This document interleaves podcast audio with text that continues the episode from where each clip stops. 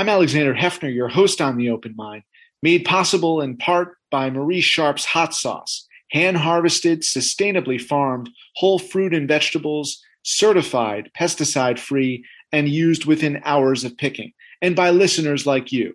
You can support our series on Patreon at patreon.com slash the open mind. I'm delighted to welcome back to our program Dr. Angela Rasmussen. She is a scholar and investigator at the University of Saskatchewan. Thank you so much for joining me again, Angela. It's really my pleasure to be here, Alex.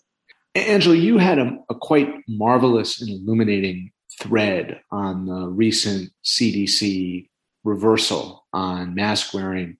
And I was hoping you could share with our listeners your reaction at this point to this new guidance and whether it is informed or misinformed, how you assess it. Absolutely. So I think that for me, that the biggest question about this guidance is not whether it's based on science, because I do think that the evidence base um, is quite strong, suggesting that that vaccinated people don't need to wear masks really in in any environment indoors. Um, I think that you know, we have a lot of real world data now that, that shows that the vaccines, all of them, are, are fairly protective against infection with SARS coronavirus 2, as well as protecting against uh, symptomatic COVID 19 disease, which is what the clinical trials assessed. We also um, have some emerging data, although it's not quite as strong, but some emerging data that suggests that people who are infected with so called through infections um, are, are not shedding enough virus to transmit it to others. Um, and we don't have really any indication of large outbreaks caused uh, by vaccinated people who had breakthrough infections. So, overall, the, the scientific evidence is quite sound. Um, but my issues with the guidance really have to do with other aspects of it and not the, the scientific basis for making that recommendation. One of those is that across the US nationally, we still haven't even vaccinated half of the adult population yet. Um, so we're really, you know, behind where other countries such as Israel have been when they've reported these sustained reductions in new cases.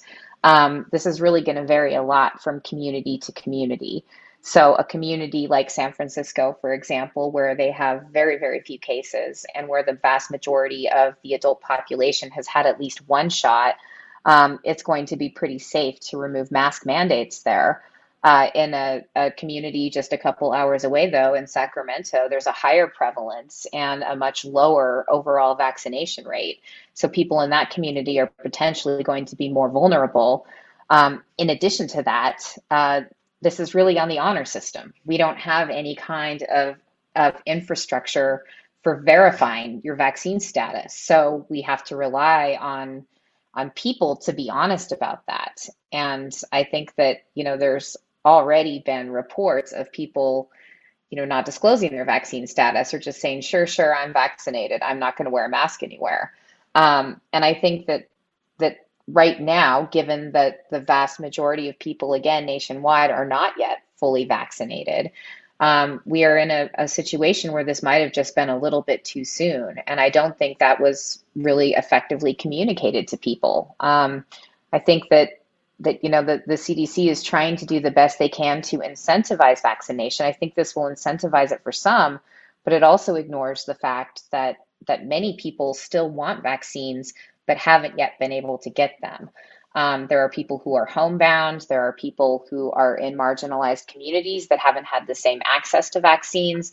There are people who uh, can't afford to take time off work to get a vaccine or to stay home should they have side effects uh, that, that really haven't been able to access the vaccines yet.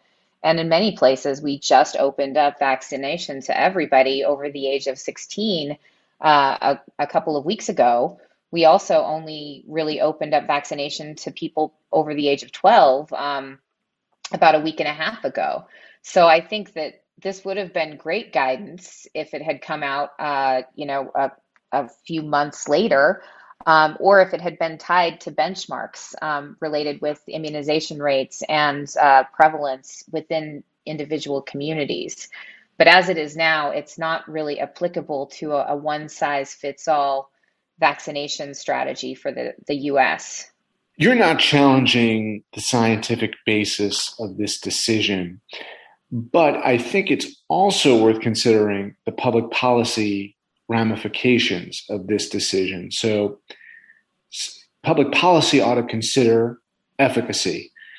But efficacy alone, without regard, as you mentioned, for the, the preponderance of the population vaccinated, and other factors too, like the supply and planning for booster shots. The most optimistic view of immunity is one year, but that is also an optimistic view.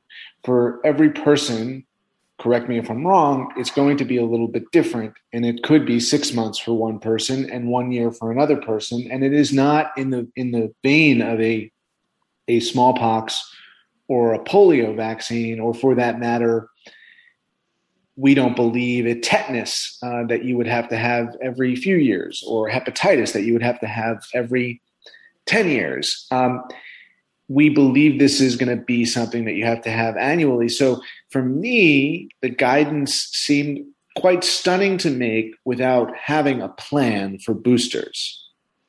Well, I don't know that that's true. So we we haven't really, and you can't um, really determine durability of protection uh, without waiting that amount of time, unfortunately. So I don't know that that we think that it is likely that we're going to need annual booster shots. In fact, I would be very surprised if we do, um, just because of the way the immune system works. Now, it's possible that with variants emerging, um, and so far, all of the variants that have emerged, even the variants of concern, are still uh, protected against by the vaccines. Um, but it's possible that that certainly variants could emerge in the future that would uh, necessitate more frequent booster shots. Um, but I'm not convinced that we're going to need annual boosters, and I'm not as convinced that that that is as important of an issue as uh, why this guidance, why now. This brings up a good point. One of the biggest issues I have is that we don't really know what the CDC's reasoning was in choosing to release this guidance now. Um, it wasn't a discussion that was that that was happening in the public eye. It was really a surprise announcement. So we don't know if they can, you know, considered the need for boosters down the road. We don't know if they considered um, what this would mean for a, a community with high prevalence versus low prevalence, or high vaccination rates versus low vaccination rates. Um, there, there was really not much warning that this guidance was going to be changed. And I think people were really taken by surprise. People are saying, why now? And why did you come to this conclusion at all? Um, certainly, if boosters was part of that decision, um, you know, I can see how it would be. But we really ought to know about that. We're all we're all stakeholders in this. All of us are at risk, so we should really have a little more insight into how and why this decision was made. I think you're suggesting that without that explanation, there is the fear, as was a dominant reality during the Trump administration, of the politicization of the agency. Um, and also, if you look at the track record um, of Tony Fauci, but also if you look at the track record just of Walensky in these last months, it's like a seesaw of, you know, being the utmost frightful about variants, um, which may have been warranted at that given moment, to a much more, if you want to call it nonchalant or a much more free um, and unconcerned approach for the country as a whole. Because when you do open that masking, um, you're not guaranteeing that the vaccinated people will unmask, you are in many cases likely going to cause a lot of unvaccinated people to unmask too.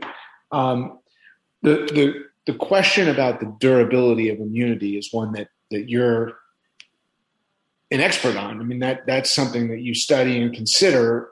What is leading you to believe that uh, annual boosters will will not be necessary? Is it the result of um, what what you think will be very durable immunity, or is it the result of mitigating transmission or pockets of surging virus? So it it would really be both. Um, so when I say that I think I'm skeptical of the idea that annual boosters will be needed, um, that that's really dependent on the the var- the virus variants that are circulating right now not changing significantly.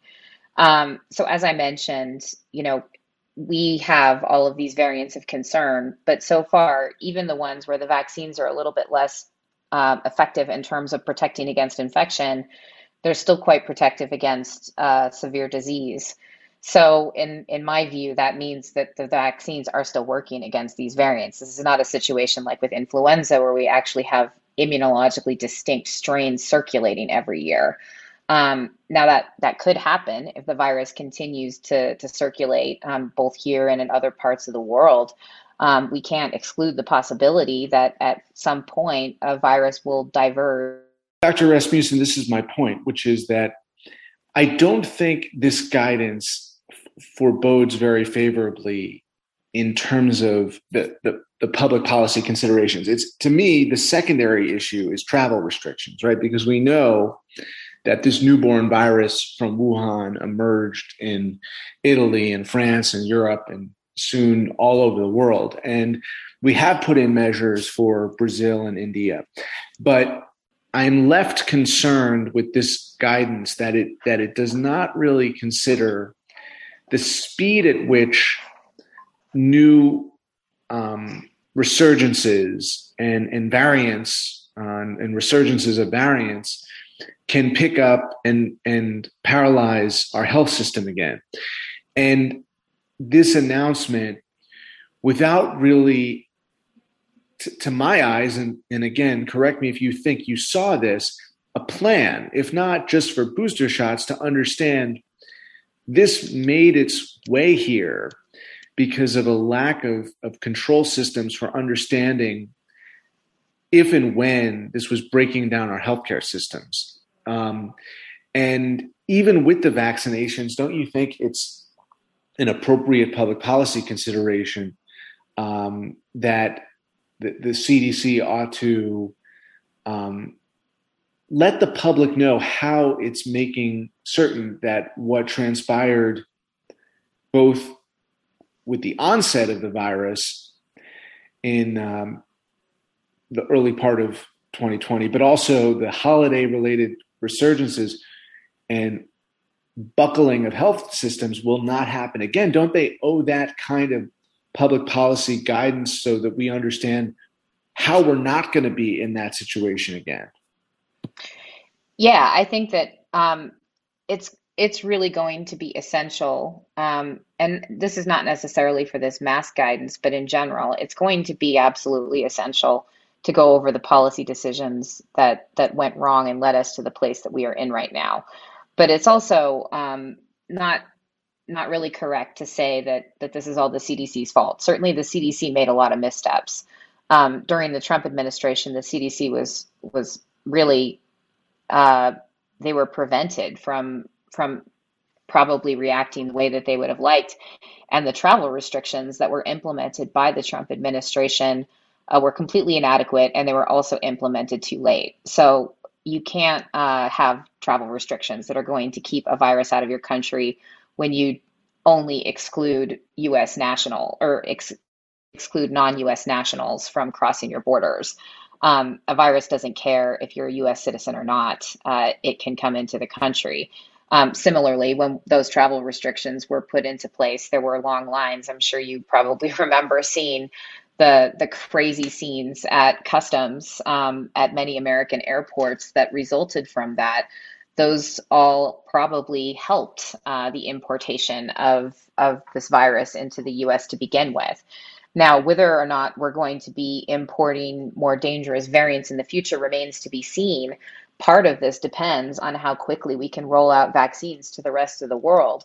But the reason I have a problem with this guidance right now is that in the US, we are still in danger in many communities of having a surge um, because there still is many communities that have a, a, relatively high prevalence. It's not as high as it was, of course, during the holiday season, um, but it's still high. And uh, and also you combine that with low rates of vaccination, um, and then you tell people, you know, we trust you. Just take your mask off if you're vaccinated. Don't if you're not. Um, but there are going to be a lot of people who don't like masks who will use this as a reason to not wear them um, in those communities in particular where there hasn't been equal access to vaccines, where there hasn't been uh, large, wide scale uptake of the vaccines, we are in danger of having regional surges, if not a national one. Are there scientists you respect who have a contrary position that we will require annual boosters? And if we don't, especially because people were timed in this vaccination regimen at different points. So people will become vulnerable once again at different points. Are, are there scientists, um, vaccinologists, virologists you respect who, who take the other position that we need to be very guarded and have a very clear idea of who was vaxxed at what point because if we don't boost people, we are going to get back to an April or March 2020 environment, unless, of course, there are any kind of miracle interventions or monoclonal antibodies are you know available to everyone at any point and they they work perfectly um, I, i'm just trying to get a sense from you if, if you if you think that the there is a possibility um, scientifically speaking that the other scenario could could be could could turn out to be true. So there's a lot of scientists that I respect that that have you know different predictions about what we're going to need in terms of boosters and what that's going to look like. Um, I haven't actually really seen anybody who has said that that sort of the worst case scenario that you just described would happen. That people all of a sudden, you know, a new variant would come out that is completely resilient to the vaccines and, and starts another surge in the US. Um, I think that that's really unlikely from a scientific perspective just because of the way the immune system works. So this virus, um, when it it mutates and new variants emerge, um, they're not so radically different overnight with just one or two mutations, um, or even you know 20 mutations that it renders our immune responses completely useless. And we've already seen now, too, that there is some cross protection against SARS coronavirus classic. Early on in the pandemic, actually, last February, people were showing that you could take antibodies from somebody who had SARS coronavirus and use those antibodies to neutralize SARS coronavirus 2. And SARS coronavirus and SARS coronavirus 2 are related, but they're actually quite different. They're much more different than any of the variants are from from sort of original recipe SARS coronavirus 2. So I think that the situation that you're describing where a variant would come in and if we don't get boosters it's just going to cause, you know, an entirely new wave of disease is unlikely. It's not impossible, but I I just actually don't know anybody who has said that that is a likely scenario. I think that if we started to see cases creep up of vaccine resistance, um, the, the trials are already happening in fact, there's trial data from some of them. The manufacturing is scaling up, anyways, uh, especially for the mRNA vaccines. Um, I think that that something like that could be averted with appropriate surveillance, which is also fortunately increasing. Um, and you know, in terms of rolling out boosters quickly to places that were affected. Um, but you know, your point stands that that we need to continue to be vigilant even after uh, more people have been vaccinated than are vaccinated now, and this this mask guidance um, doesn't really get at uh, the, the need for continued vigilance even after the pandemic um, is is affecting our daily lives less and less. Angela, you are also a J and J evangelist, if you will. Um, you a recipient of that vaccine. You believe in its efficacy up against Pfizer and Moderna. Um, and you also recognize um, the the uh, contributions to hesitancy as a result of the brief pause, and it was a very brief pause it was so brief that it's hard to explain it. Um, in retrospect, now that it's still in thousands, if not millions, of arms each day. Um, if you were to assess the, those two decisions, the the unmasking decision and the J and J pause decision, would you say they were both questionable decisions or different? You know, in how you assess them. I think they're really different, and um, I think that that one big difference was not just that the the J and J pause was really an example of being extremely cautious versus um, not to say that the CDC isn't being cautious in what their mask recommendation is, but they are, you know, proceeding ahead quickly. But I think that for me, one of the biggest differences is that the the J and J pause was accompanied by two meetings of the Advisory Committee for Immunization Practices, which is the advisory board that that makes recommendations for CDC uh, and FDA about how vaccines should be used. And they had two of those meetings in which all of the data that was used to justify the pause and that ultimately was used uh, to to make the recommendation to resume using the J and J vaccine was shared. Those hearings were public people were allowed time for public comment. Um, the public had a seat at the table uh, for that entire conversation. For this mask guidance conversation, it really kind of came out of nowhere. Um, while the, the data has been available to the public, um, most people didn't know that this was going to happen until the day that it happened and it was announced. So there was uh, great transparency. I think the public understood the process and the rationale for pausing the J and J and then resuming its use, even if they didn't agree with that. Um, for this mask guidance, there there really was no opportunity for that that type of uh, public facing decision making, and I think that's why a lot of people are concerned about it. Final question: You have a unique vantage point as someone who has studied um, and taught you know engaged in in the scientific process now in the U.S., but your most recent appointment and you and you relocated to Canada.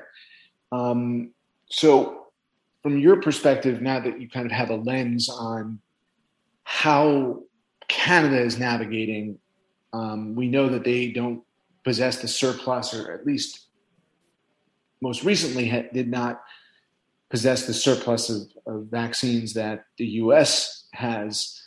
Um, but but how would you kind of look at the two countries from the perspective of navigating this stage of the pandemic? Well, you know, Canada is in a difficult situation compared to the U.S. just because uh, they they have a much lower supply of vaccines. Although in recent weeks that has gotten better. Um, I am I'm feeling very fortunate to be here actually because the the organization that I'm starting my lab in, the Vaccine and Infectious Disease Organization or VIDO here at the University of Saskatchewan, uh, is really uh, the result of investments from the Canadian government to strengthen their own pandemic preparedness uh, plans and pandemic response capacity. Um, and part of that is developing new vaccine technologies and uh, manufacturing those vaccines. So I feel very hopeful for the future um, in terms of what's going on in Canada. I also feel pretty good about the improvements that have been made here. But without question, one of the issues that Canada has had is uh, a lack of vaccine supply. And that's entirely, um, well, not entirely, but in large part, that's due to the US holding on to all their vaccine supplies. So seeing this guidance now coming from the US is very frustrating uh, because you know I'm I'm seeing Canadians who are just finally getting their first doses of uh, Moderna or Pfizer um, really being overjoyed to do that, and it it's just very frustrating that there are so many vaccine doses sitting on shelves in the US that could be used not only in Canada but in other countries around the world this is something that we need to be thinking about in terms of the next pandemic. We can't be prioritizing certain countries that can afford it for vaccination over others. Um, we've seen now, and we are seeing uh, in real time, not only the surge that happened here in Canada, that's fortunately appears to be somewhat on the decline, but the the surge in India and Nepal, um, in many parts of South America and Latin America, uh, ha- has really been devastating, and it's entirely because of this lopsided distribution of the vaccines globally. Um, this is something we all need to be thinking about, regardless of what country that we're in, uh, and and planning how we can avoid this happening in the future. Virologist, scientist, Dr. Angela Rasmussen, thank you so much for joining me again today. It's really my pleasure. Anytime, Alex. Thank you. Thank you.